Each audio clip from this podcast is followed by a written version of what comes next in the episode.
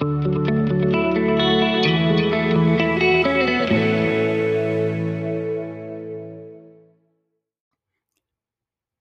back to the Parbar Podcast. This is episode three and the second podcast in a discussion of being a Christian and cultivating the virtue of courage. Last time we talked about bravery and courage and how both of these virtues are defined as having an attitude of fearlessness. But as I mentioned last time, there are different reasons a person can be fearless. It could be a false sense of security, it could be that the person is a sociopath. So, what is the particular reason for overcoming fear for the Christian? What is Christian courage? Courage, remember, as I said, is something that comes from the heart, and it manifests itself in action. For the Christian, the reason for courage comes from outside of ourselves. It does not come from the strength of our arms or our proficiency with weapons, nor our understanding of certain areas of knowledge. For the Christian, courage flows from our duty to obey our God. We always have a duty to perform. We are commanded to keep the two great commandments that summarize the law of God love God with all your heart, soul, strength, and mind, and love your neighbor as yourself. This is a standard of obedience that comes from outside of us, and certain times in life require us to obey these commandments, no matter how harrowing the circumstances around us. When we have this settled in our heart to keep these two commandments, then out of our hearts will flow courage, bravery, even if the scenario before us is quite bleak and desperate. An example of this in Scripture is, of course, when David brings food to his brothers in Saul's army. The army of Israel is being beaten by the Philistines, and the Philistine champion Goliath, a giant. Saul, the Israelite giant, should be the one to go out to battle, one champion against another, but he doesn't. Instead, this young man, who is too young to be enlisted in the army, but old enough to be a shepherd killing wild beasts, must step up. David is most likely around 17 or 19 years old when this takes place. David hears Goliath mocking Israel, which is appropriate, I suppose, and then he hears Goliath mock Yahweh. And David can't have that. David knows that by faith in Yahweh, the Philistines would fall, because this is what God promised would happen to their enemies. If the people of God would trust and obey, then no one would stand against them.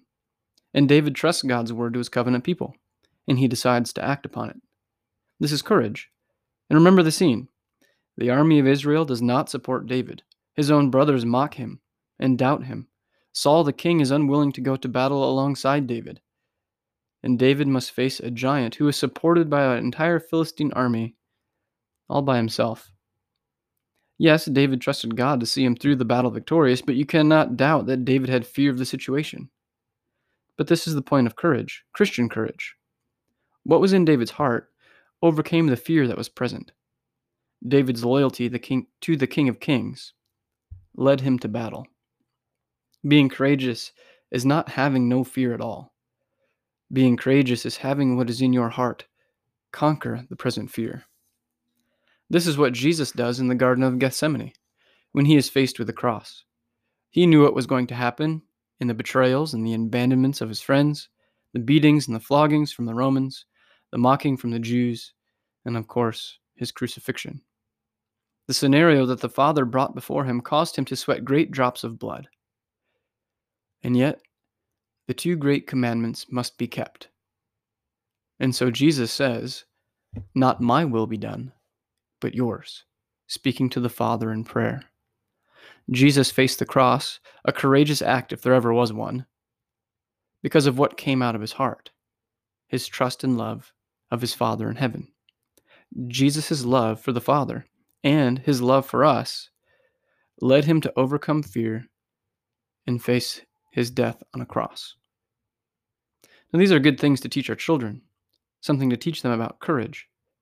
When they are afraid of the dark, for example, have you taught your children that God made the dark and that God called it good? Children who are afraid of the dark need to trust what the Father says about the dark to overcome their fear of the dark. We adults also need to get this down in our bones as our society around us becomes more and more hostile to Christians. When enemies rise up against us, we must be people of courage because of who our God is and what He commands us to do.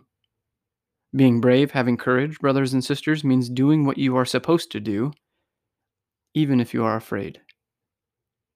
Christians, as I said, we have a duty to fulfill.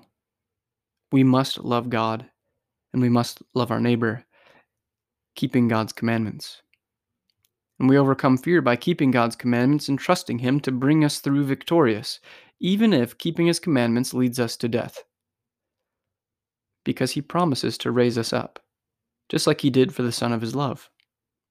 As we seek to obey God and trust Him, we will receive the same outcome of Jesus our Lord. Though he was humbled in death, he was raised to the right hand of the Father. And that is the same promise given to you. So be brave and have courage. And know that you do not even need to fear the grave because Jesus has been raised from the dead.